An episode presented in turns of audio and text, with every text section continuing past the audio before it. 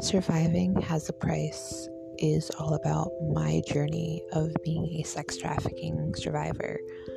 in the hopes that it will help others to find their own voice and share their truths just like I have.